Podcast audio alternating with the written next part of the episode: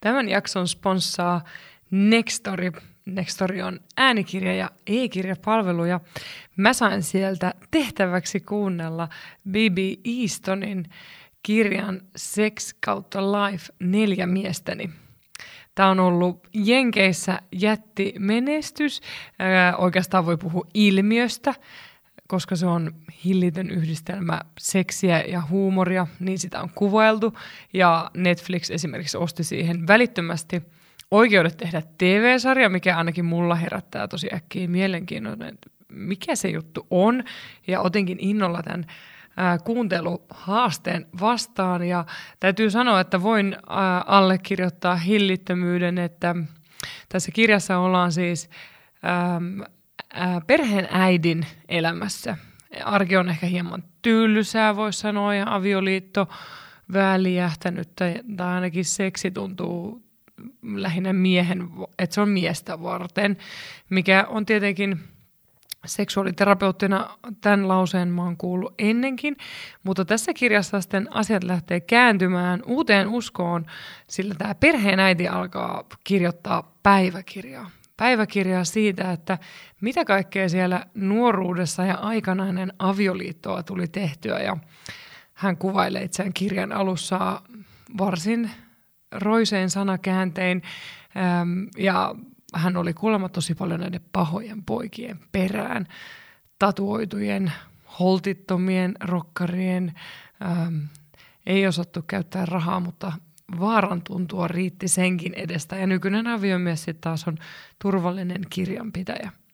Missään nimessä en sano, että turvalliset kirjanpitäjät olisivat huonoja, mutta tässä kirjassa tästä tehdään pieni vastakkainasettelu ja äm, hillittömyyteen päästään, kun B.B. Easton sitten muistelee niitä nuoruuden juttuja ja ollaan kyllä varsin äm, posket punottavallakin alueella, että tota, kun olen jälleen lenkeillä niin kuunnellut, niin kyllä se mennään kunnon seksifantasia osastolle ja kuvataan hyvinkin suoraa seksiakteja, ylipäätään himoa, halua – mun mielestä se on hirveän positiivista, että, että naisen seksuaalisuutta eri elämänvaiheissa, myös siellä nuoruudessa kuvataan naisen omien sanojen kautta, naisen oman kokemuksen kautta, myös sen tuossa nuoren aikuisen muistelossa, niin mä itse ainakin jotenkin mietin omaakin nuoruutta teistä aina ja sitten ehkä aina tunnistanut sitä omaa himoaan tai haluaan, kun saattoi pelottaa tai jännittää niin paljon, mutta siellä se oli ja, ja t- ihan siis toi hillitön, palaan jälleen hillitön sana, että se on aivan totta välillä naurattaa ääneen ja kyllä se vetää myös vakavaksi miettimään sitä, että mihin sen ilon ja leikin sieltä seksuaalisuudesta voikaan hukata vaikka keskellä ruuhkavuosia, mutta tässä kirjassa tapahtuu myös kunnon käänne, koska hänen aviomiehensä hän löytää nämä päiväkirjat ja sitten alkaakin tapahtua ja avioliittoonkin tulee vauhtia. Ihan kaikkia mä en teille halua kertoa, mutta uh, uskallan sanoa, että tästä kirjasta varmasti tulee pohdittavaa, matka ehkä omaan uh, seksuaalihistoriaan, terapeuttina sanon tietenkin, ja ja siihen, mistä kaikesta oikeastaan kiihottanut ja mikä on himottanut ja miten sitä ehkä voisi siirtää sinne omaankin elämään. Et kukaanhan ei kiellä ottamasta sieltä elementtejä ja tämähän on kysymys, mitä mä kysyn myös seksuaaliterapia-asiakkaalta. Ja samaan aikaan tämä ei ole tietokirja, vaan fiktiota, mikä toivottavasti tuo iloa. Uskallan suositella tätä ottamaan sellaisen rennon ja, ja pilkkeen silmäkulmaan ja kuuntelemaan tätä. Ja voisin sanoa, että kyllä siitä voi kiihottuakin. Ja tehän pääsette kuuntelemaan maksutta 30 päivän ajaksi Nextorista äänikirjoja, lukemaan e-kirjoja. Laitatte vaan www.nextori.fi kautta puhumuru koodin isoilla kirjaimilla puhumuru niin pääsette ottamaan 30 päivää itsellenne haltuun. Ja vaikka tämän B.B. Eastonin kirjan Sex kautta Life neljä miesteni, mitä mä kyllä, niin kuin kerroin, suosittelin. Mutta nyt lähdetään tositoimiin, eli Puhumurupodin pariin. Puhu muru. no niin, Puhumuru podcastia tehdään taas ja mulla on tänään tällainen aivan ihana vieras. Mä yritin miettiä, että koska kohan me ollaan nähty ekan kerran.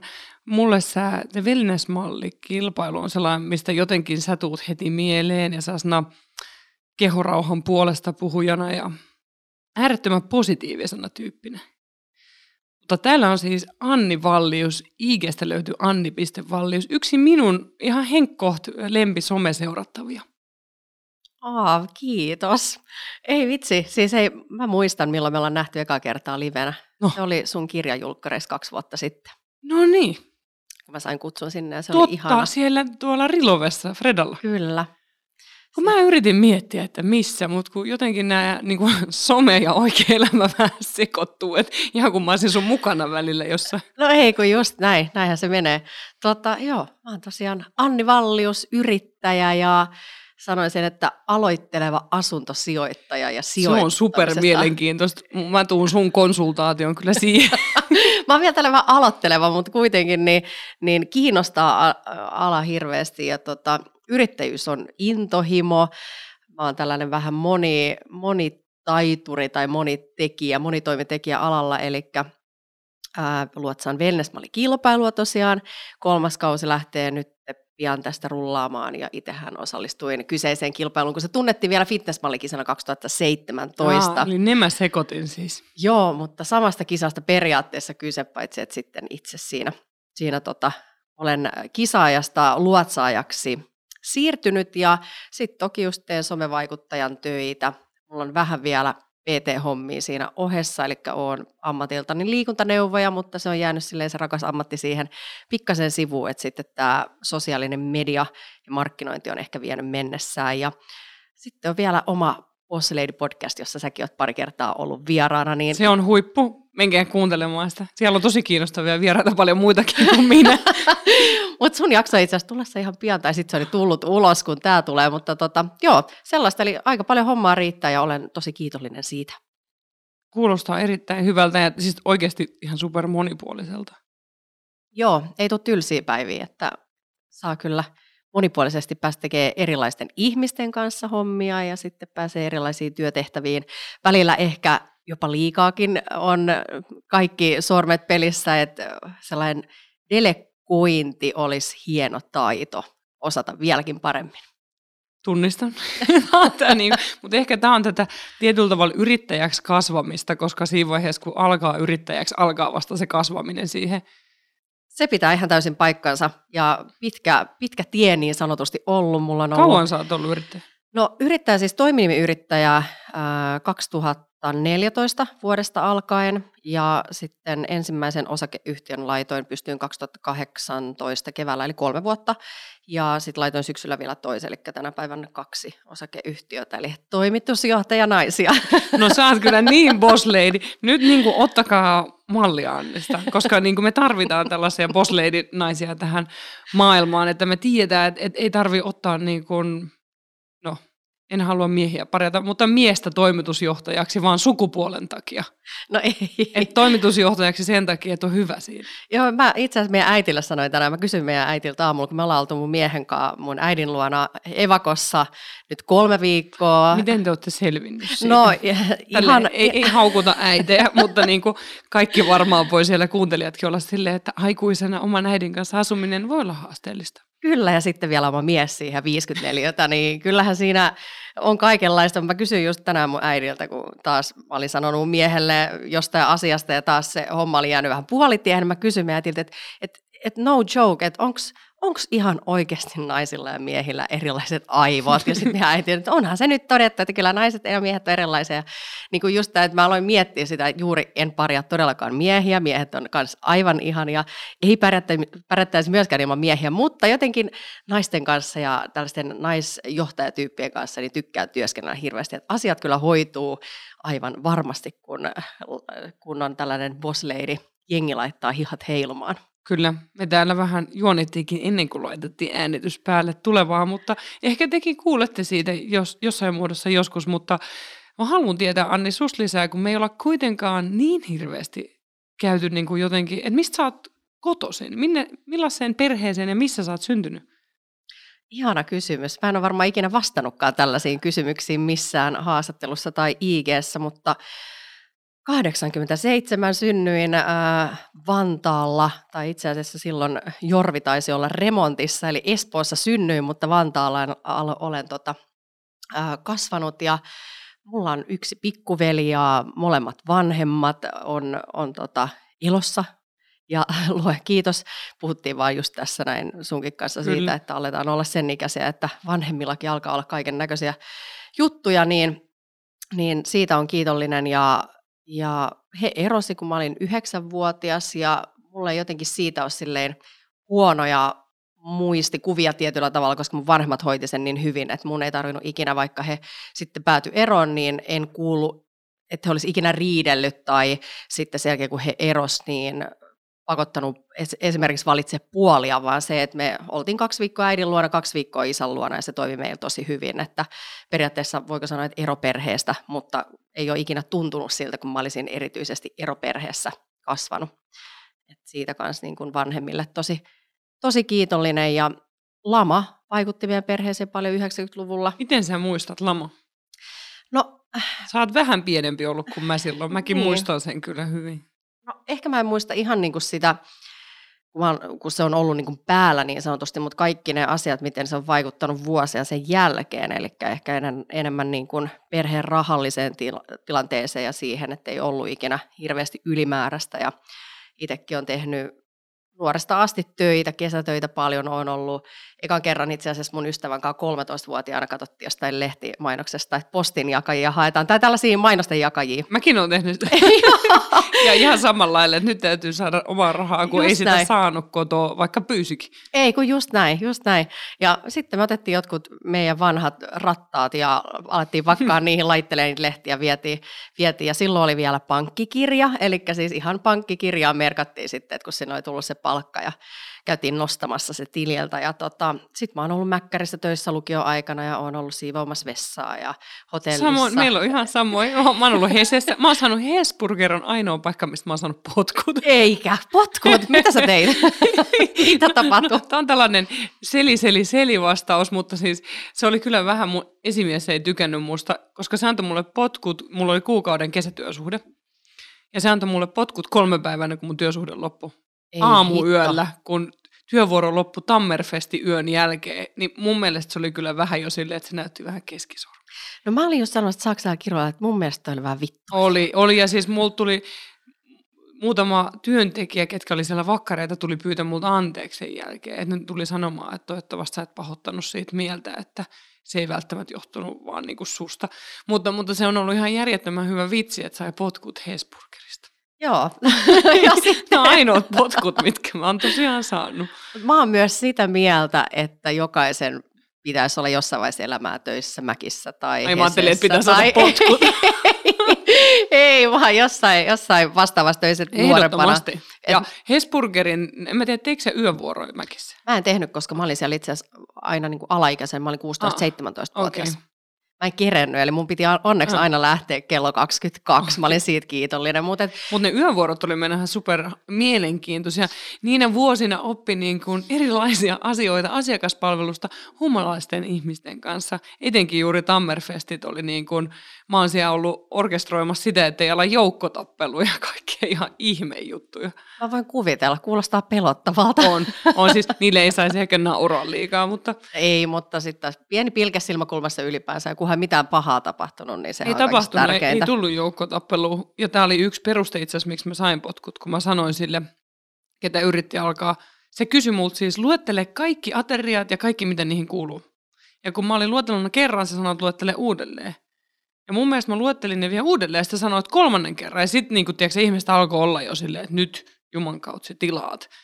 Ja sitten mä olin silleen, nyt sä tilaat. Silleen niin kuin en yhtään anteeksi pyytävästi, niin tämä oli yksi peruste, että mä oon töykeä asiakkaana. Ei helvetti. Okei, okay. ja toi, mä kirjoitin toisen kerran, nyt mä yritän siistiä, no, mutta siistiä suhun. Mutta nyt, nyt siirrytään suhun. Kerro, tota, mennään vielä sinne Vantaalle ja sun lapsuuteen. Millainen lapsi sä olit? Mä itse asiassa kysyin totakin meidän äitiltä varmaan just pari päivää sitten, nyt kun siellä äitin, äitin nurkissa on ollut, mutta äh, No mä sanoisin, että mä oon ollut aika sellainen tomera aina ja mä oon ollut vauvasta asti kuulemma sellainen, että jos äiti ei siinä heilunut tai leikkinyt tai laulanut mun naamaneessa, niin heti kun hän hiljeni tai meni pois, niin mä aloin huutaa. Eli aina on pitänyt olla pientä actionia elämässä ihan tänäkin päivänä. Ja tota, varmaan aika sellainen päämäärätietoinen ja, ja huumorista mä aina tykännyt hirveästi ja siitä, että sä vähän erikoisista ja erityisistä ihmisistä, ketkä saa vähän jännitystä elämään. Et mä oon, tykkään siitä, että sattuu ja tapahtuu kaikenlaista. No mm, kerro lisää, minkälaista actionita siellä tota, keksitte? Mä haluan kuulla, että niinku, tiputtelitte sitä sammakoita naapurin oviluukusta sisään vai mitä te teitte? No, ei varmaan, mä luulen, itse asiassa nyt mulla tulee mieleen tällainen yrittäjähenkinen juttu, mitä mä oon joskus ala-asteikäisenä tehnyt. Mä keksin naapurin tota, lasten kanssa, tai mä olin varmaan pääjehona siinä, niin otin pari kaveria siitä mukaan, sanoin, että nyt mennään kerran kukkia tuolta takapihalta, ja sitten me lähdetään myymään niitä ovelta ovelle. No niin. Ja sitten me mentiin siinä naapuristossa, niin kerättiin pieniä kimppuja, ja sitten myytiin niitä markalla tai kahdella. Ja mä muistan, että jotkut aikuiset ei pitäneet siitä, ja sanoivat, että on kielletty, että ette saa myydä niitä täällä. Mutta mun mm. mielestä on vähän outoa nyt, kun mä mietin aikuisena, että sanoo jollekin oikeasti yhdeksänvuotiaalle lapselle, että hei, on laitonta, että et saat täällä myydä kukkia ovelta ovelle, että aika vietonta kuitenkin sitten. Mutta tota, ehkä mä sanoisin, että sä yrittää. Joo, kyllä. organisoimassa tätä, että täältä kerätään kukat ja nyt ne niputetaan ja lähdetään kiertämään ja jos joku yrittää niin kuin sortaa työntekijöitä, niin salit ei käy. Ja mä luulen, siis vaikka mä oon aina ollut sellainen rohkea, niin mulla on myös sellainen muistikuva, että mä en ehkä välttämättä ole itse kehannut mennä sinne ovelle niin kuin tosi tomeran sille, että hei ostakaa nämä kukat, vaan mä oon just sanonut kaverille, että mä oon nyt kerännyt nämä kukat tähän sulle, sä meet sinne ovelle, haet rahat ja tuot rahat mulle. Voisin no niin. kuvitella näin, jos mä ihan rehellinen. Mutta tota, joo, just tällaista toimitusjohtaja, eli vähän niin kuin On, on, sä, sä et tee itse kaikkea, vaan sä niin kuin katsot, että kuka sopii mihinkin. Niin, mä sanoin, että mä en saa delegoida, mutta näköjään ainakin lapsena on osannut jonkun verran. Erittäin hyvin. Oliko sulla lapsena ketään äh, tyttöä tai poikaa, kehen sä olit ihastunut? Joo, musta tuntuu, että mä olin aina ihastunut johonkin. Mä oon, ollut, mä oon aina ollut sellainen aika ihastuva tyyppi. Mä ihastun ihmisiin tosi helposti ja, ja aina oli niin kuin koulussakin joku poika, kenestä mä haaveilin tai ketä mä mietin, että olisi ihana päästä pussaamaan tai tanssimaan hitaita koulun diskossa. Ja mä oon ollut sellainen yläasteella ja lukiossa ja lukion jälkeenkin, että vasta sitten kun, kun mun miehen tapasin 2012, eli nyt me tulee yhdeksän vuotta täyteen, niin sen jälkeen jotenkin mieli tietyllä tavalla rauhoittui. Että jotenkin mä hain ehkä, että mä oon ehkä tunnistanut itsestäni sellaisen, että mä hain just sitä sellaista, niin kuin mä sanoin, että pitää olla koko ajan actionia, niin mä hain sieltä mun tunneelämästä ehkä sitä, eli aina niin kuin joku uusi ihastus ja sitten mentiin kova ja korkealla ja sitten taas se ehkä loppui ja sitten taas seuraava kohde ja aina piti olla joku, kenestä mä sain niin sanotusti kiksit. Mutta sitten kun mä löysin mun tämänhetkisen miehen ja meillä on tosiaan, kun on pitkä parisuhde, niin musta tuntuu, että kun mä rauhoituin sitä kautta sillä ehkä sillä tunneelämäpuolella, niin mä pystyin sitten keskittämään mun energiat muuhun ja sitä kautta musta tuntuu, että mä oon pystynyt just luomaan tätä mun uraa ja löytää sieltä niitä intohimon kohteita ja sitä sellaista... Sieltäkin löytyy no- nousuja ja laskuja. Kyllä, sieltä löytyy yrittäjyys on vähän sellaista, että välillä mennään kovaa ja korkealla oh, ja välillä sitten silleen, oh. verseidellä puuhun, Kyllä. mutta tota, sitten sit taas opitaan jotain uutta ja sitten sanotaan, että mä aina väliin mietin, että vitsi, kun tulee sellainen seesteinen hetki, että voisi vähän rauhoittua. Mutta sitten kun tulee se seesteinen hetki, niin sitten mä otan, että ei vitsi, kun taas vähän actioni.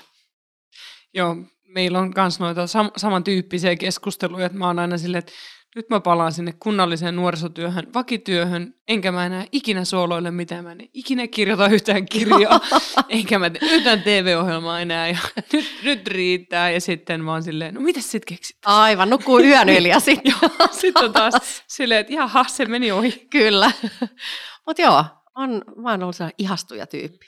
Ja vieläkin siis ihastun ihmisiin, ihan siis niin kuin, en tarkoita seksuaalisessa mm. mielessä, mutta ihan tykästyn helposti ihmisiin tai sitten päinvastoin en tykästy. Et mä oon aika sellainen monessa asiassa aika ääripää, että joko tai tykkään täysin tai en ollenkaan. Niin. Se ei toisaalta ole huono asia, että tunnustelee itseään rehellisesti. Niin, mä toivoisin ehkä jossain asioissa, että mä olisin vähän sellainen tasaisempi ja en olisi niin mustavalkoinen, että ehkä vähän niin kuin menisin keskikastiin ja mulla ei olisi niin vahvoja tunteita ja sitä kautta myös sitten vahvoja mielipiteitä. Et, Et se on ehkä niin kuin itselle enemmänkin ollut sitten, varsinkin silloin niin kuin nuorempana, kun ei ehkä tuntenut itseään niin hyvin, niin on voinut olla sellainen taakkakin välillä, että kun on ollut vahva persona, niin sitten saanut, saanut siitäkin sitten kuulla tietyllä M- tavalla. Miten sä oot kuullut siitä? No, musta tuntuu, että se menee just toisinpäin kanssa, että musta joko tykätään ihan hirveästi, tai sitten musta ei tykätä ollenkaan, että sitten mä ärsytän. Et, et tota, Oliko toi jo niin näkyvistä yli ala-asteella, yläasteella? kyllä se oli. Nyt jos mä mietin, niin kyllä se oli. Et tota, ja sitten sen mä oon ehkä oppinut myös vanhemmiten, että et mä oon aina jotenkin halunnut, että mulla olisi sellainen niin iso kaveriporukka, missä niin ollaan kaikki ja, hustlata ja näin. Mutta mä oon huomannut, mä oon parhaimmillaan silloin, kun mä oon kahdestaan ihmisen kanssa tai meitä on vaikka kolme tai neljä, että on pienempi ryhmä. Mä nautin hirveästi sellaista tilanteesta ja kun pääsee juttelemaan ja keskustelemaan ja olemaan. Ja, mutta sitten mä en ehkä toimi sellaisissa tosi isoissa ryhmissä tietyllä tavalla, koska mun luonnostaan tulee se ehkä sellainen pieni johtaja rooli, että mä tykkään pitää langat käsissä ja se ei ehkä kaikille toimi, kaikki ei tykkää siitä, se on ihan luonnollista.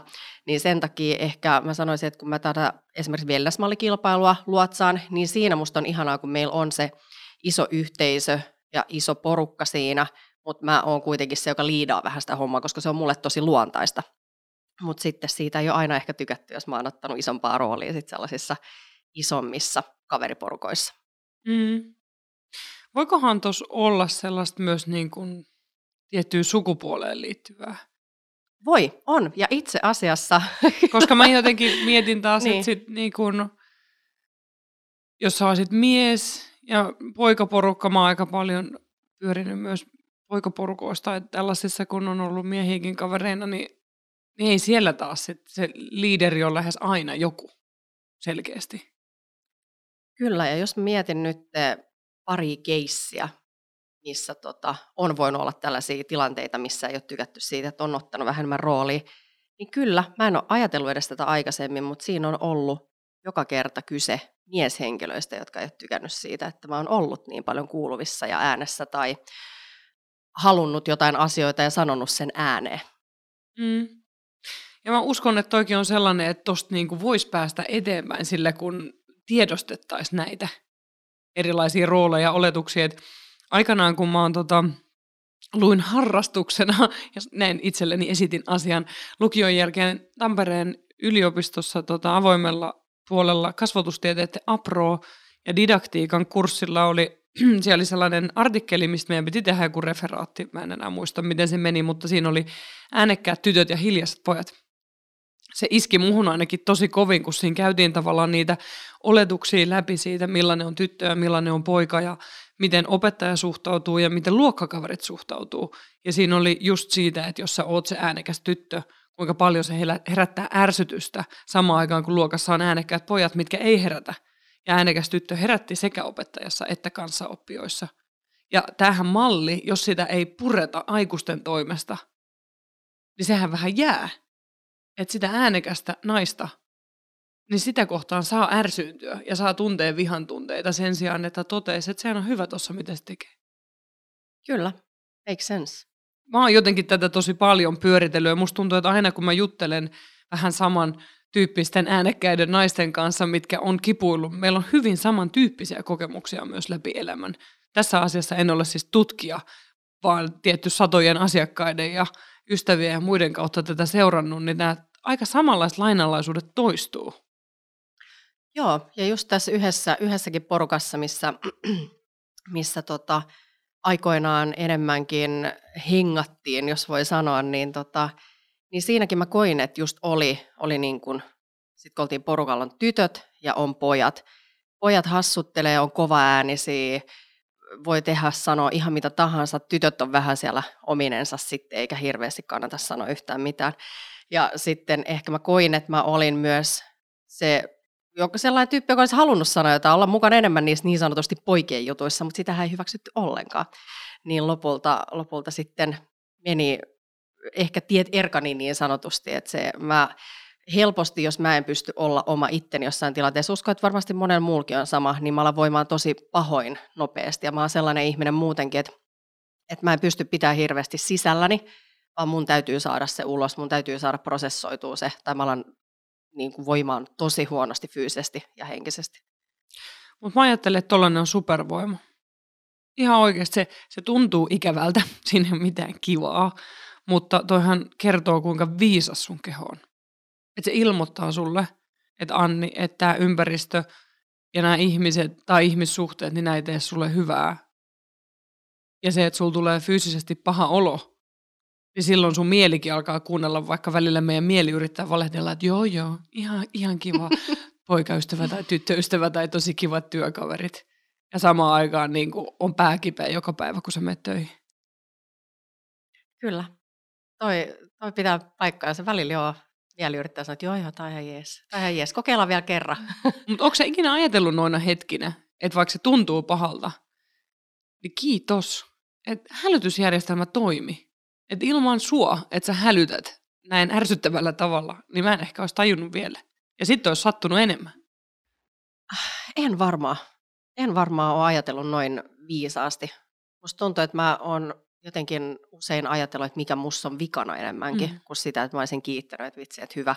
Vaan mä oon ehkä ajatellut, että miksi mä en sopeudu, mikä musta on vikana, miksi musta ei tykätä, mitä mä tein väärin, mitä mun olisi pitänyt tehdä eri tavalla.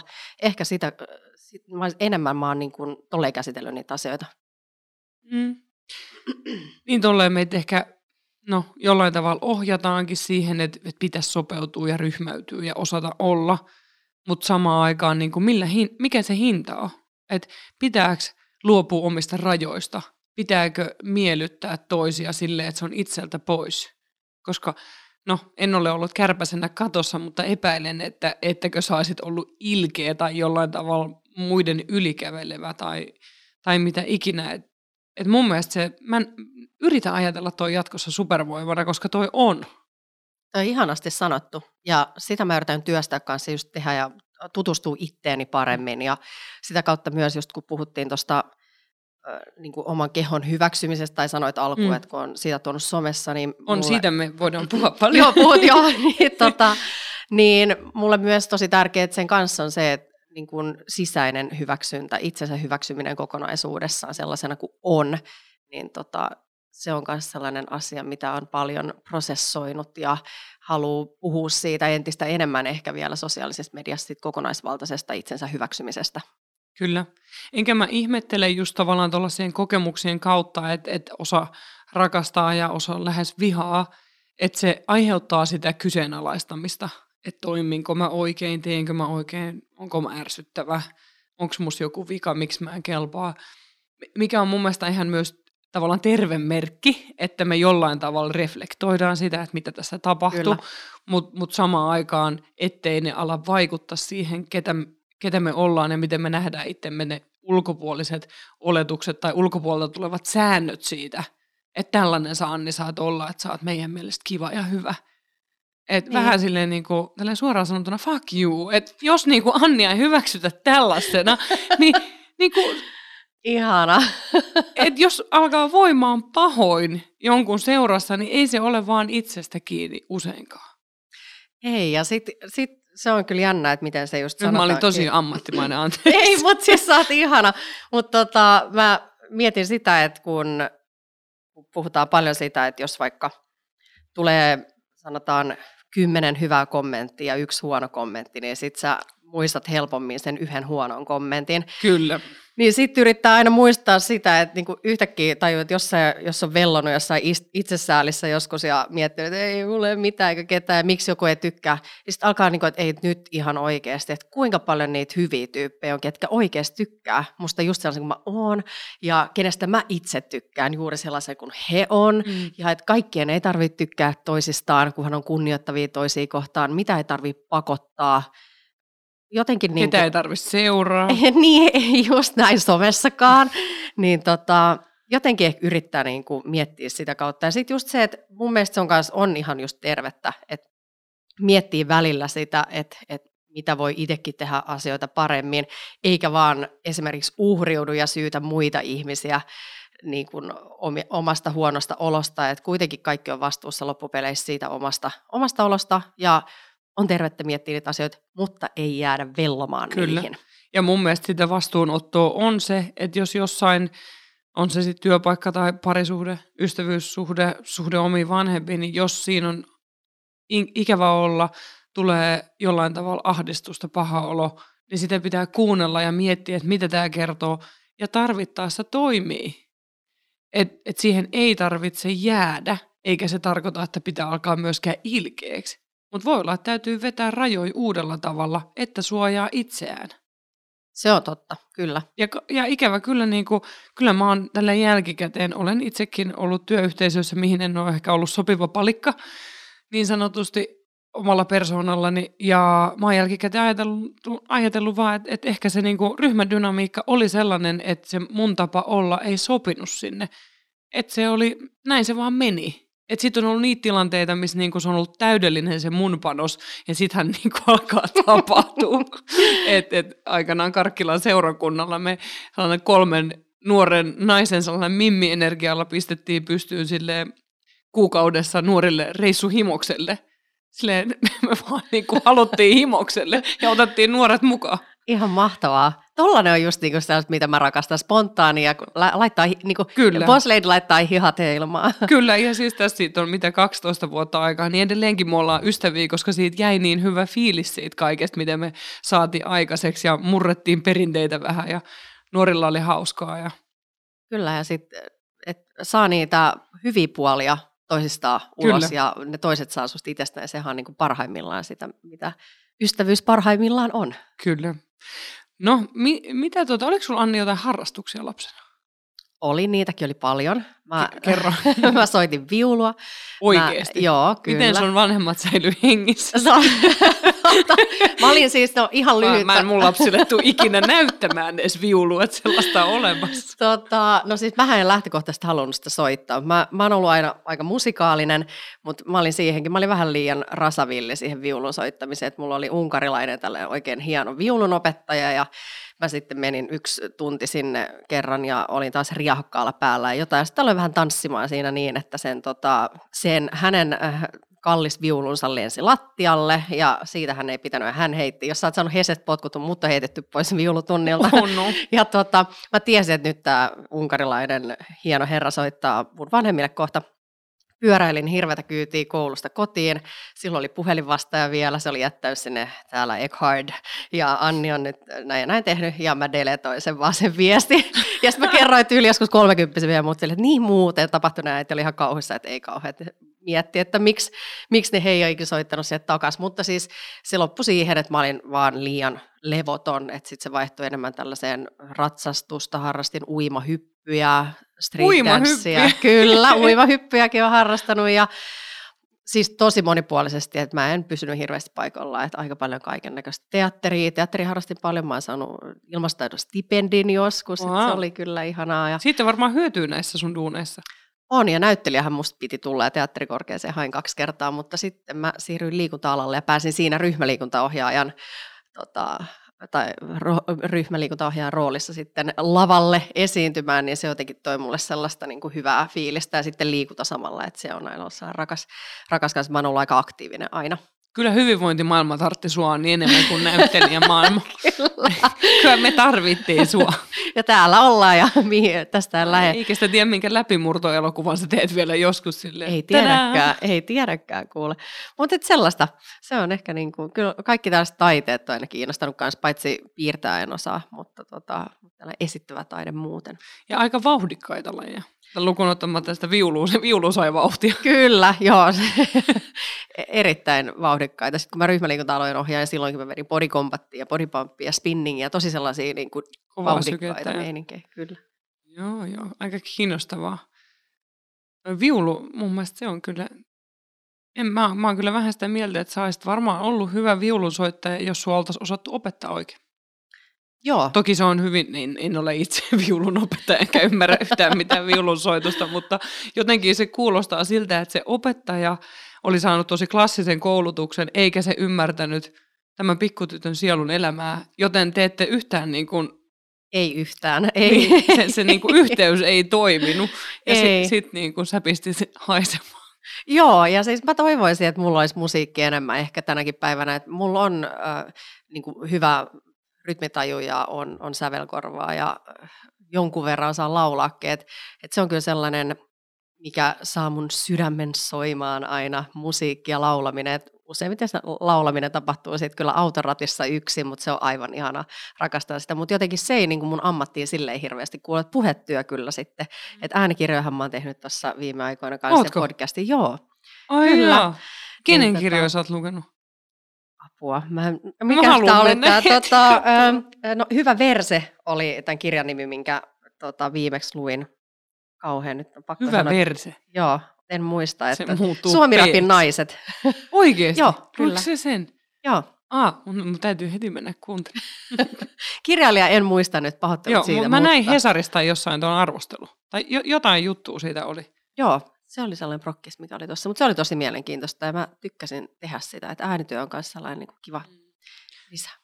Mutta miten, niin kuin, toihan on niin kuin jossain sit mulla terapiassa, niin mä heti oisin silleen, että – miten tämä laulu ja musiikki saataisiin enemmän sun elämään, kun siis sähän nytkin niin kuin kaikki se hymy ja ilo, mikä sulle heti tuli, kun sä aloit puhua niistä, niin miten sitä voisi jollain tavalla laittaa muuhunkin kuin autorattiin, kun se on noin rakas sulla?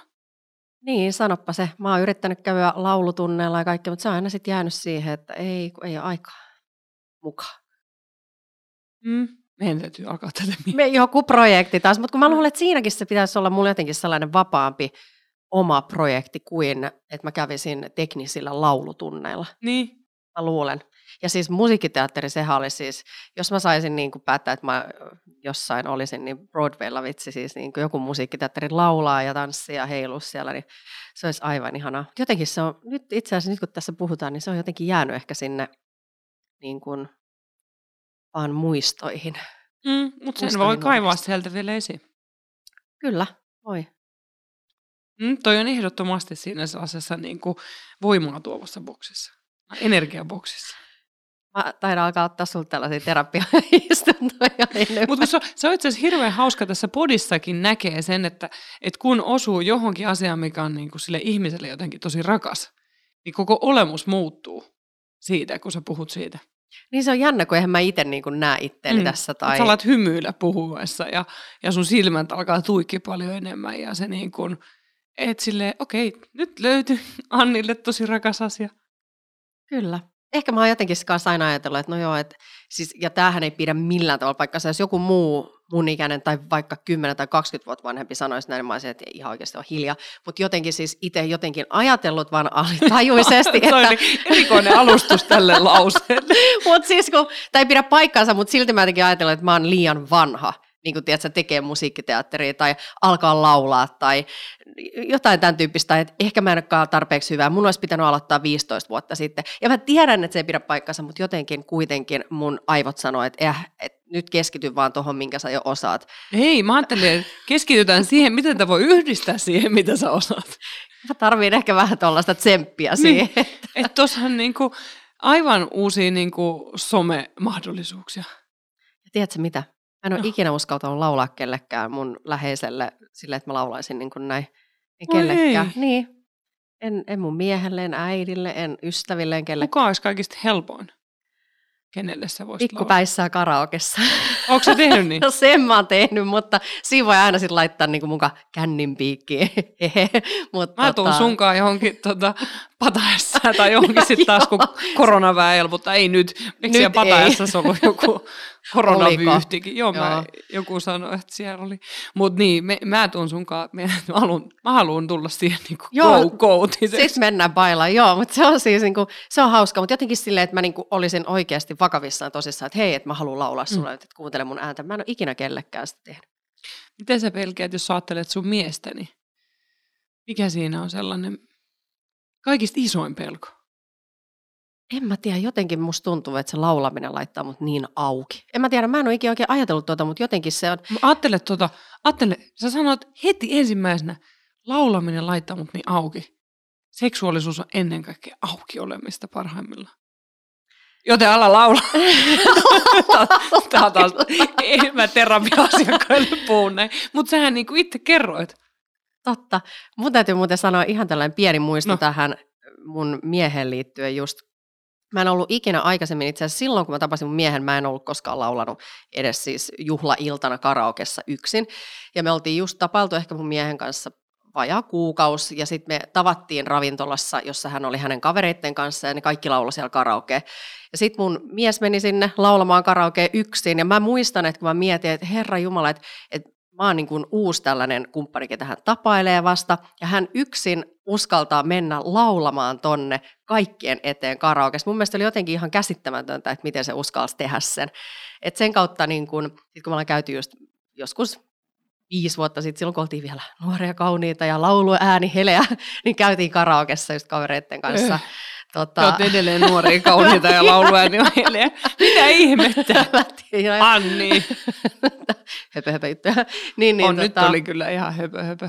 Niin, niin, ähm, niin sitä kautta sitten jotenkin mä sain sen rohkeuden, että mä pystyn silloin sitten vähän ehkä laulaamaan. Mutta, mutta en mä tiedä. Eli sä lauloit silloin? Äh, joo, mutta se oli tosiaan sit kun oli juonut vähän viiniä ja oltiin kavereitten kanssa karaokeissa, se pystyi olla sille vähän niin kuin, ei nyt läppä, mutta et tietyllä tavalla, että kukaan ei välttämättä ehkä kuuntele ihan täysillä, kun ihmiset puhuu siellä kello yksi yöllä. Mutta se, että mä menisin keskellä kirkasta päivää laulaa mun ystäville niin kuin vakavissa, että hei, mä haluan esitellä mun laulutaitoja, niin ei. Ei. Ja siis toi outo, mä, mä en ole ikinä puhunut tästä, miksi sä kaivat musta tällaisia asioita? Tämä ei ole mitenkään relevanttia. On. Toi, ja toi niinku, mä just mietin tota sun kumppani eessä, että kun sä sanoit, että kun sä oot sit niin auki, että onko sulla sit, onko siinä niinku, pelkääksä, että se alkaisi nauraa jotenkin tai... Ei, en mä usko. Hän on niin ihana, että hän ei kyllä ikinä nauraisi. Musta tuntuu, että hän vaan katsoisi rakastavasti, olisi aivan ihana. Et ei, se ei että susta paljastuisi jotain uutta? En mä tiedä. Mä en osaa sanoa yhtään. Mulla on varmaan jotain lukkoja sitten, jos mä niin sun ilmettä tulkitsen oikein. Mä en tiedä. Mä ollaan heti pyörittää sun penkissä. Mä en osaa sanoa oikeasti. Mä en tiedä, mistä se tulee ja miksi tulee tollanen fiilis. Toihan on ennen kaikkea mahdollisuus. Tavallaan taas sellainen, niin kuin, ei sitä kannata ajatella silleen, että miksi mä nyt vasta mietin ja miksi mä en ole laulanut mun miehen selvinpäin, vaan enemmänkin silleen, että... Toi kuulosti, niin. miksi mä en ole laulaa no, mun miehen Varmaan ka- kaikki tietää tämän karaoke-gamein suomalaisessa elämässä. Mä oon itse asiassa todella huono laulamaan. Että mä en, siis se on mulle sellainen asia, että mä en suostu edes karaokes laulaa. Että se on niin silleen, että et mä kuolen häpeästä ennen kuin mä, niin kuin, mä voin tanssia ihan kuinka paljon vaan ja vaikka alasti ravintolassa. Mutta mut se tavallaan, että en ole alasti tanssin ravintolassa. seksiklubit erikseen, Mut, mutta, mutta se, että, että mun pitäisi laulaa, niin että mulla on silleen ymmärrystä sille pelon tunteelle tai häpeälle. Mä, mä en kyllä susta kuule häpeä yhtään. Joo, ei, en mä, niin kuin, mä, mä en tiedä mikä siinä on. Ei, ei se häpeä ole. Mä osaa sanoa. Sun pitäisi vaan avata se häkin luukku ja lähteä savannille. Leijonan lailla leijona niin. mä oon. Että... Ootko? Joo, kyllä. No niin. Nouseva skorpioni. Eikä, mäkin oon. Ootko? Oon. Ei ihmekään, kun tullaan niin, hyvin toimeen. Olen heti silleen, että me mennään etuovi.comiin etti sijoitusasuntoja. Miten tästä päästiin laulamisesta asuntosijoittamiseen? Ihan silleen lennosta vaan. Just näin. Kohta yhteinen sijoitusasunto mm. ja me, meillä on kuin poppi-bändi ja Joo, mä, mä voin olla se. Siinä mä oon manageri. Mä myyn sitä. Manager, manageri. Joo, mä myyn sitä. Mä, mä en ole siinä kokoonpanossa. Kuulostaa hyvältä. Mut joo, ehkä tota, tämä laulamis, niin yksi kysymys, pakko kysyä laulamiset. Onko joku joskus ollut siitä sulla jotenkin ilkeä? Onks, tai onko se kuullut, että jotakuta toista olisi arvosteltu ikävästi, mikä olisi tavallaan alitajuisesti sellainen lukko siellä? Ei. tai silleen, kun musta tuntuu, että enemmän niin kuin ehkä ihmiset, jos, jos ne on sattunut kuulee, että mä laulan, on yllättynyt siitä, että mä saan laulaa. Mä melkein mä... haluaisin pyytää laulun. Ei, ei, ei, ei, ei. Mutta, tota, en mä tiedä, siis, en, mä nyt, siis tästä mä en usko, että on tullut minkäänlaisia traumoja tai muut, mutta siis ainut just niin kuin, ehkä mikä on saattanut saada itse, itsensä aina niin kuin, miettiä sitä, että osaako nyt oikeasti laulaa, kun on katsonut aikoinaan 10 vuotta sitten, 15 vuotta sitten, kun tuli näitä idolsia, ja siellä varsinkin kun laitettiin niitä epäonnistuneita klippejä sinne, ja mun mielestä tietyllä tavalla vähän nöyryytettiinkin joitain ihmisiä, niin siinä tuli ehkä sellainen niin kuin olo, että kun vaikka oli joku ihan ok laulaja, joka ajattelee himassa, että osaa laulaa hyvin, ja sitten ne dissas ja dumasta täysin, sitten ehkä miettii niin kuin tänäkin päivänä, että onko mä se tyyppi, joka luulee, että mä osaan laulaa. Ja sitten jos mä laulaisinkin jollekin, niin sitten siellä olisi se Idols-tuomaristo, joka lynkkaisi ja sanoisi, että ei helvetti, tuossa ei mitään. Niin ehkä tietyllä tavalla, jos mä tässä nyt vähän niin keittiöpsykologina analysoimaan, niin se on ehkä sellainen rakas asia mulle, mitä mä en edes halu, että kukaan muu arvostelee tai tietyllä tavalla veisi sitä multa, sitä asiaa. Että mä ehkä mieluummin laulan yksin autossa ja on, on pimennossa siitä tiedosta, että mitä mieltä muut ihmiset on hirveästi siitä, osaanko mä laulaa vai en. Mm. I don't know. Vaikka mä ehkä ajattelen, että mä saan laulaa, mutta en tiedä. Niin, mä ymmärrän tuon myös, että joitain asioita haluaa suojata ja pitää itsellään. Että säkin teet niin sellaista työtä vielä, missä sä joudut olla arvostelun kohteena koko ajan. Niin, kyllä. Pohdit Mä pohdin. ja, ja, ja mun mielestä, jos se tuntuu siltä, että sen haluaa pitää just sellaisena ihan omana juttuna, niin siinäkään ei ole mitään vikaa.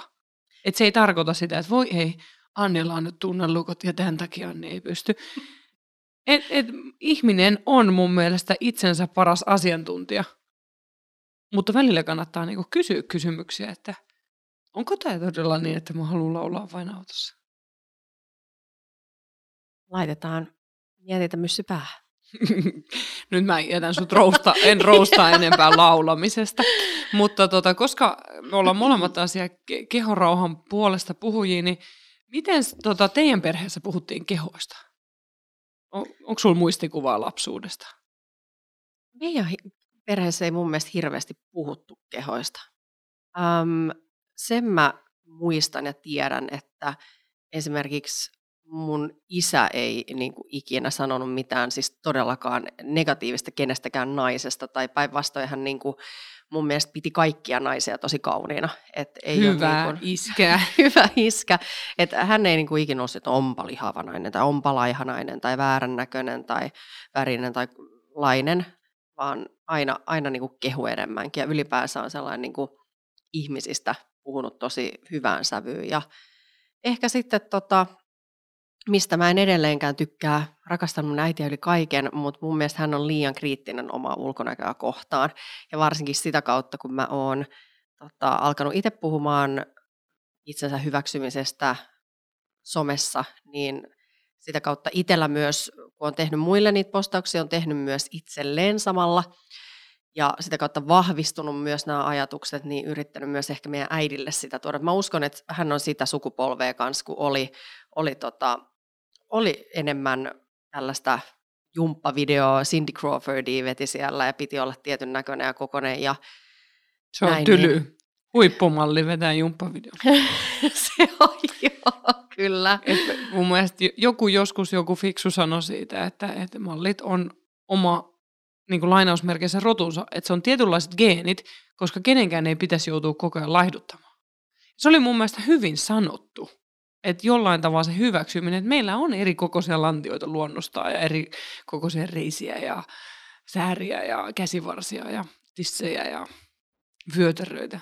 Juuri näin. Se on ihan totta. En, en siis halua tuolla niinku mitenkään rotu, eri roduista puhua sitä, en tarkoittanut, vaan niinku mun mielestä se, mua se auttoi mm. ajattelussa se, että okei, että joidenkin luusto sopii siihen, mitä vaatefirmat haluaa käyttää. Mm. Eikä se ole sen parempi kuin muut kehot. Niin, me ollaan kaikki mun mielestä yhtä niin kuin, arvokkaita ja tärkeitä ja meissä kaikissa on ne hyvät puolet ja ehkä sellaisia, kaikissa meissä on tietynlaisia kehityskohtia ihan ylipäänsä, siis mä en tarkoita, että jokaisen tarvii nyt kehittää omaa kroppaansa johonkin suuntaan, mutta että, tota, kaikissa meissä on niitä omia parhaimpia puolia ja asioita, mitä voi korostaa ja tuoda mm. esiin. Et ei ole sellaista yhtä tietynlaista henkilöä tai yhtä tietynlaista muottia, johon todellakaan kaikkien pitäisi sullautua tai yrittää olla, olla jotain muuta kuin mitä on. Puhuttiin tuossa nyt sisäisesti, niin myöskään ulkoisesti. Mm. Mutta sehän on tietyllä tavalla, tai tietyllä tavalla se on siis iso bisnestä se, että meidät halutaan sulloa siihen samaan muottiin, jotta me näytettäisiin kaikki samalta ja oltaisiin samanlaisia. Ja yhdessä podihaastattelussa Jannika B.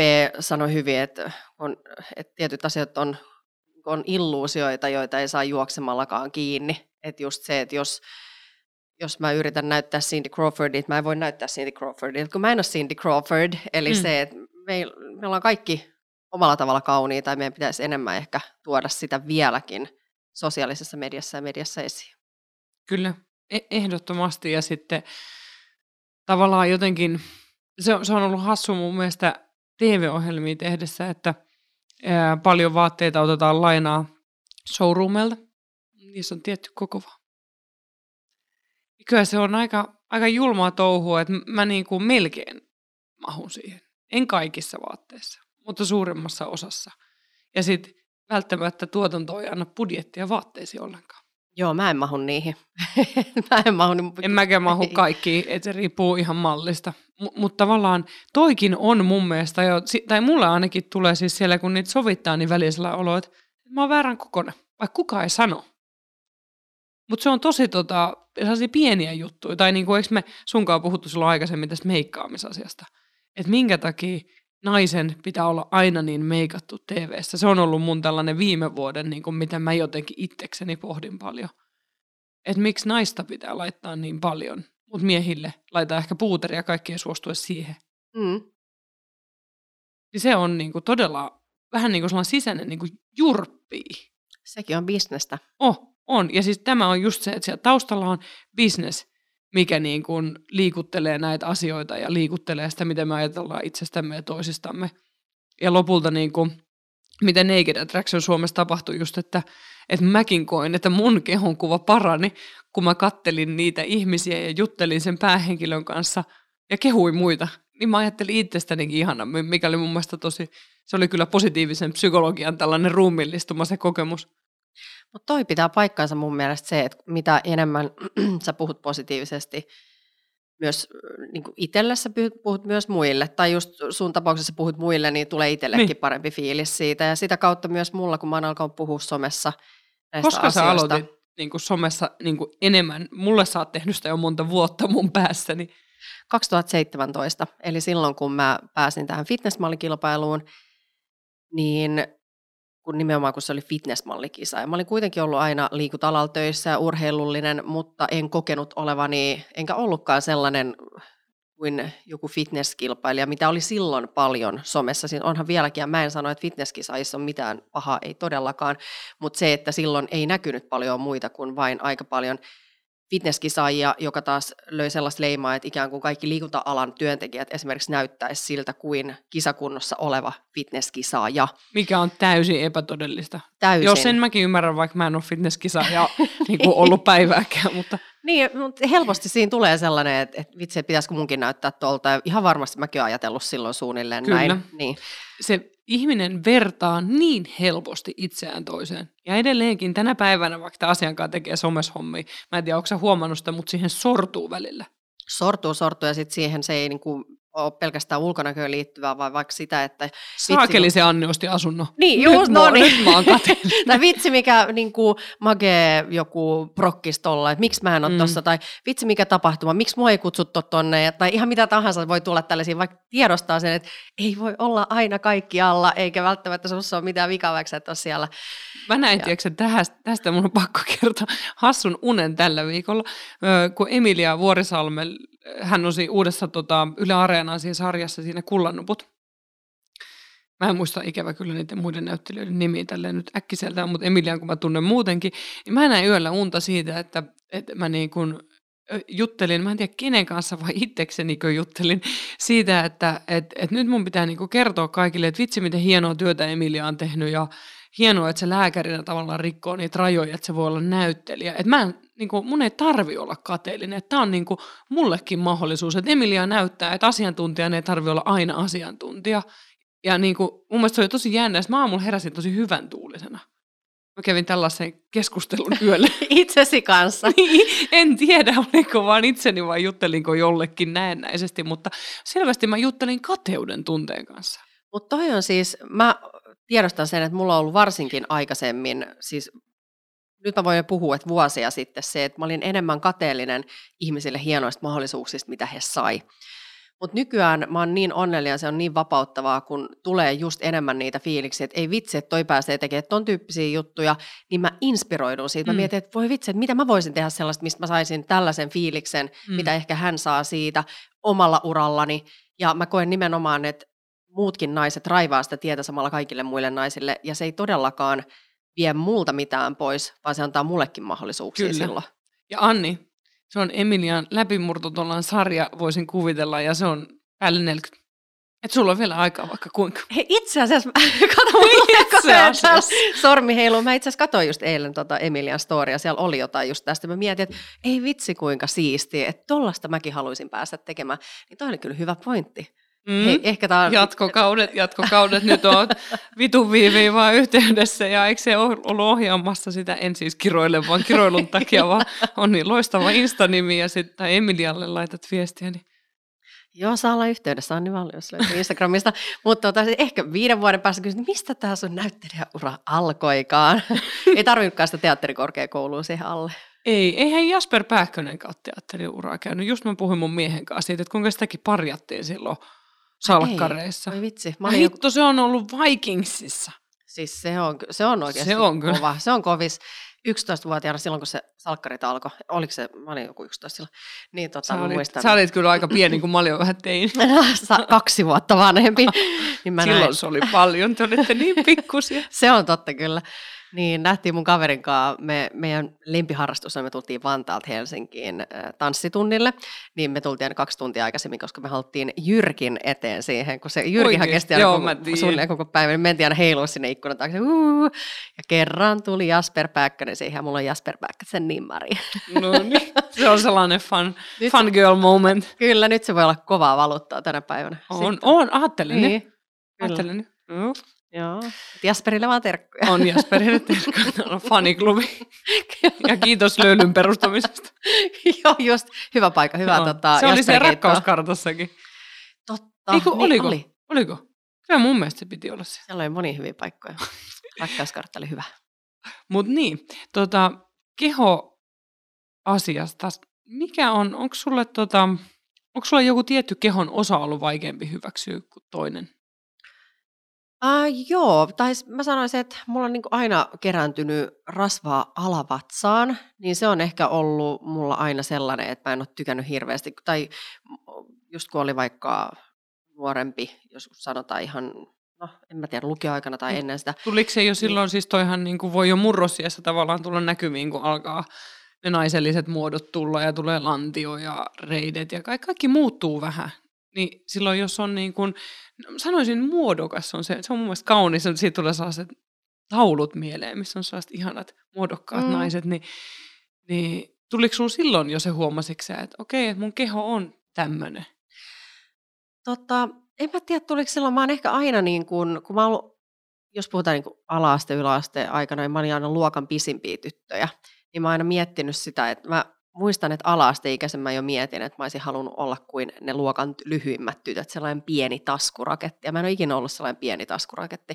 Nyt mä oon metri 74 suunnilleen pitkä. Kyllä sä oot ja... murrinnalla vähän kääpi. mä, mä oon 180. niin, mutta... Voi Anni, mä voin ottaa kainalokepiksi. mutta musta tuntuu aina, että kun mä laitoin jotkut äh, niin kuin korkeapohjaiset kengät, niin että mä oon sellainen niin kuin jättiläinen ja viittinyt, viittinyt käyttää hirveän korkeapohjaisia kenkiä. Ja tota, mutta sitten, en mä tiedä, jotenkin myöhemmällä jälkeen, sitten mulla tuli ystäviä enemmän lukioaikana, ketkä oli just yli metri 80 pitkiä, ja mä olin oikeastaan lyhyin meidän, meidän kaveriporukasta, niin silloin mä jotenkin laitoin aina, uskalsin laittaa korkkariin, ja, ja mun, mun mies on vähän alle metri 80, vähän mua pidempi, että mä oon siis hänen mittainen, kun mä laitan korkkaria tai pari senttiä pidempi, mutta häntä ei ole ikinä haittanut. Hän on, mä, mä, olin ehkä alkuepä sille, että no en mä nyt viitti, että kun mä en ole, että mä oon niin melkein sun mittainen, kun mä laitan nämä korkkarit jalkaan, että en mä nyt viitti, että mä oon niin ison näköinen. Ja hän olisi aina taas että ei todellakin laitat, vai häntä ei ole ikinä haitannut se. Ja mun mielestä se on jotenkin ollut sellainen niin ihanan miehekäs, että hän ei ole kokenut sitä mitenkään, että mun pitäisi olla tiedätkö, niin kuin jonnekin lantio asti pitkä ja niin kuin pieni taskuraketti. Niin toikin on sellainen oletus. Mm, mm. Ei tarvii. Ei. Sä oot aivan upean näköinen varmasti. Mä en tiedä, onko mä nähnyt sua korkkareissa. Sitten kun sä menet laulaa karaokea ja mä tuun tanssimaan sinne eturiviin, niin sitten meillä on korkokengät molemmilla. Tota... Ja tässä on niinku tehty jo suunnitelmat vaatteet valittu. Kyllä, joo, kaikki mä näen jo tämän. Mutta tota, mut siis sitten myöhemmin mä oon niinku al- alkanut arvostaa pituutta ja mä tykkään olla pitkä ja mä tykkään mun muodosta ja musta on ihana pukeutuu naisellisesti. Ja, ja sulla et... on ihan mielettömän kauniita alusvaatekuvia sun instassa. Ihana, kiitoksia. Tykkään itsekin niistä. Äh, Mutta jotenkin, mä tiedän, mä tykkään olla just sellainen kuin mä oon ja en mä koe, että mun tarvitsisi olla yhtään erilainen. Ja mä uskon, että se tulee siitä, että mulla on, mulla on ihana mies, joka on aina kehunut. Mä ei ole ikinä sanonut mitään negatiivista, ei ikinä. Ja sitten myös tietysti siis jotenkin mun seuraajat Instagramissa. Niin kuin sitä kautta se kaikki palaute, mitä mä oon saanut, just niin kuin sä sanoit äsken, että ihan niin alusvaatekuvia siellä, niin, niin musta on niin kuin mahtavaa se, se palaute, mitä on tullut ihmisiltä sitä kautta, kun on laittanut sellaisia vatsamakkarakuvia sinne ja näyttänyt, että hei, et voi olla upean näköinen, vaikka ei olisi langanlaiha. Ja tämä ei taas, mä haluan niin taas sanoa tähän, että sekään ei ole huono asia, että on langanlaiha. Niin, koska Mutta, osahan on luonnostaan. Juu, Sitten tässä tullaan just tähän, että, että se on ehkä näin. taas sit se niin sanottu, mitä mallimaailma on hakenut. Kyllä, ja siis niin kuin, ja kauhean, jotenkin musta tuntuu pahalta, että mä sanoin langanlaiha, koska se kuulostaa negatiiviselta ja mä en halua, niin kuin, että se kuulostaa negatiiviselta. Puhutaan nyt enemmän sitten vaikka, niin kuin, että kaikkien ei tarvitse olla luonnostaan mm. niin kuin, hoikka, koska kaikki ei ole. Että Hoikat. Ja siis meidän luut ja kaikkihan on erilaisia. Että muistan, mä muistan aina kouluterkkarista sen, kun puhuttiin, että mä oon raskasluinen. Mun mielestä se ei ollut kyllä yhtään naisellisen kuulonen. Hei, ja siis jos mä nyt katson sua, niin sulle ei voi olla kovin raskaat lu- luut. Että jotenkin sä oot mun mielestä tosi siron näköinen. Mutta mä oon painanut aina aika paljon. Että mä painan nytkin varmaan 72, 73. Mutta se on sun pituus sitten varmaan mistä. Niin. En tiedä, mutta siis mä en ole ollut ikinä mitenkään hirveän niin kevyt. Et se on, no on se tarkkaa se niin kuin NS-keskipaino, mikäli ja keskiarvo. Mä en niitä keskiarvoja, mä en käytä vaakaa muuta kuin uimahallissa huvikseni, että mä suunnilleen pysyn perässä. Mutta toikin on sitten taas, mä tartun tohon vähän, että että sitä ajatellaan helposti, että jos nainen painaa yli 70 kiloa, niin se silloin ei ole kevyt. Tai se mut, on mut niin kuin, tämä mm. normalisoitiin mulle, kun mä hain aikanaan poliisikouluun mä en päässyt, mä jäin ihan pisteestä kiinni. Mutta siellä kun mä olin ha- hakujutuissa ja sitten meidät punnittiin ja mitattiin siellä, ja sitten mä painoin silloin tasan 70. Niin mä olin silleen, ei hitto mä painan noin paljon, niin sen tyyppi sanoi, sä et pääse tänne, jos sä et painaisi tätä vertaa. Niin, niin. mä olin silleen, okei, okay, okei okay, mä syön lisää. että tavallaan tuolla siis, kun mäkin olen urheiluhullu ollut ja tavallaan tietyt niin valmentajat ollut auktoriteetteja, niin se mun ty- niin sanottu typerä pa- painohöpötys loppui siihen, kun sä sanoit, että sä et pääse tänne, jos sä painat vähemmän. Sitten mä olin silleen, okei. Okay. Niin, ja siis mä oon, painanut, mä oon painanut yli 70 kiloa niin kauan kuin mä muistan. Että siis ehkä mä muistelisin, että vuonna 2010 eli 11 vuotta sitten mä muistan, että paino olisi hetken ollut 69, jotain, mutta tota. Mutta mut mun mielestä painokeskustelu on tosi tota, usein se on vaan ja ainoastaan negatiivissävytteistä. Kaikista on, eniten. ja vanhanaikaista mun mm, mielestä. On. Mä oon siis vuosikaudet jo pitänyt enemmänkin niin kuin, ö, housuja tai niin kuin vaatteita silleen, että ne näyttää ja tuntuu kivalta. Ja mun mielestä tuossa koronakeväällä oli itse asiassa hauska huomio, kun mä ei pystynyt pitämään normiterapiaa, vaan oli etäterapia ja osan asiakkaiden kanssa me sovittiin, että me käveltiin yhdessä mettässä, kun me oltiin silloin Karkkilassa. Mm. Niin mä treenasin niin paljon, koska mä kävelin välillä tuntikausia päivässä saasta ylämäki, alamäki, välillä umpimettää siellä tutuilla seuduilla, niin mulla alkoi pylly kasvaa. Ihanaa. Ihan mun housut ei sen takia kaikki mahtunut. Mutta mä olin niin ylpeä, kun mä näin, että ei se ollut vaan sitä, että se oli niin kuin pullan syömisestä, vaan se oli aidosti kävelemisestä. Mutta luontaisestihan sä oot silleen, että voi ei, mun housut ei mahu. Joo, että oikein on niin vanhan aikaisesti niin. jotenkin just kaikki tämä. Niin. Mutta se oli hassu huomio, että on, se kyllä. ensireaktio oli se vanhanaikainen, että voi ei. Mutta mähän olin ylpeä pyrstöstä. Niin, ei kun just näin kyllä. Ja sitten hyvä mittari, kaikista paras mittari on oma olo oikeasti niin, on. loppupeleissä kuitenkin. Et eihän siihen tarvi paljon, että jos Ei vähän... se pyrstökään, vaan se oma No, olo. Niin, niin kyllä. Ja sitten se tulee kivana lisänä se pyrstö. Mutta tota, mut oma Ah, olo... harmi, kun aina ei voi tehdä duunipäivää niin, että kävelee tuntipäivää mettässä. Että toi ei ollut ihan idea, niin kuin tällainen aito tilanne, että, että aika harvoin meistä normiduunissa käyvistä yrittäjistä tai työntekijöistä pystyisi kävelle tuntikausityössä. Sairaanhoitajille terveiset, että he on siis superkävelijöitä. Ja sitten täytyy hankkia katsoa sellainen Postijakaja. toi stepperi ja sitten siihen läppäri. Ja... En tiedä, mitä mun asiakkaat ajattelisi, kun mä kävelisin tuossa edessä.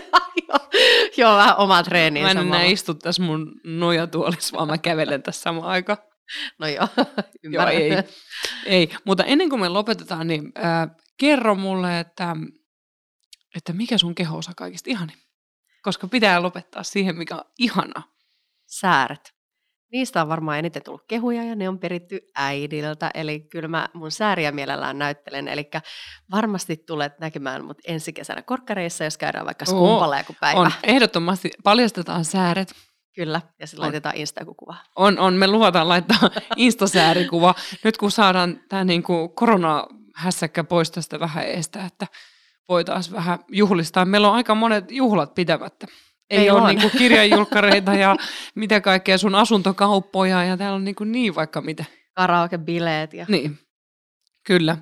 Mutta ihan super ihanaa, että sä olit vieraana. Laittakaa Anni piste valmius seuraukseen Instagramissa. Tähän naiseen kannattaa tutustua ja tehän mun, mun puhumurun Instagramin seuraajathan myöskin moni nimessut silloin, että sä oot sellainen hyvän mielen seura, se, niin kuin sanotaanko apua, seurattava. oikeesti. Joo, että sut ihanaa. mainittiin siellä, että susta saa sellaista hyvää, kun me puhuttiin siitä, että millaisia ihmisiä kannattaa seuraa, jotta voi niin kuin jollain tavalla suojata itseään myös tällaisena haastavana aikana. Ihana kuulla. Mä ainakin aina jotenkin tosi otettu. Oo. Ja Boss Lady podcastia kannattaa myös kuunnella. Kyllä. Naiset voi todellakin nostaa toisiaan eteenpäin ja esille ja inspiroida. Siis ehdottomasti. Ja siellä on kaksi jaksoa, missä Maria on vieraana, niin kannattaa ehdottomasti käydä kuuntelemassa ja paljon muitakin hyviä jaksoja. Kiitos Anni kauheasti. Kiitos sulle super paljon. Ja haluan vielä muistuttaa teitä kaikkia, että teillähän on tämä loistotilaisuus ottaa haltuun Nextorin tarjoama huippu-huippumahdollisuus, eli 30 päivää maksutonta kuuntelu- ja e-kirjalukuaikaa. Laitatte vaan www.nextori.fi kautta puhumuru koodin isoilla kirjaimilla puhumuru, niin sen jälkeen te pääsette tutustumaan valtavan laajaan valikoimaan niin romaaneista aina tietokirjoihin ja lastenkirjoihin ja siellä on kaikkea jännityskirjallisuuteen. Mä en edes uskalla koskea, mutta sukeltakaa sinne ja ottakaa ihana tauko arjesta. Hei hei! Puhu muru.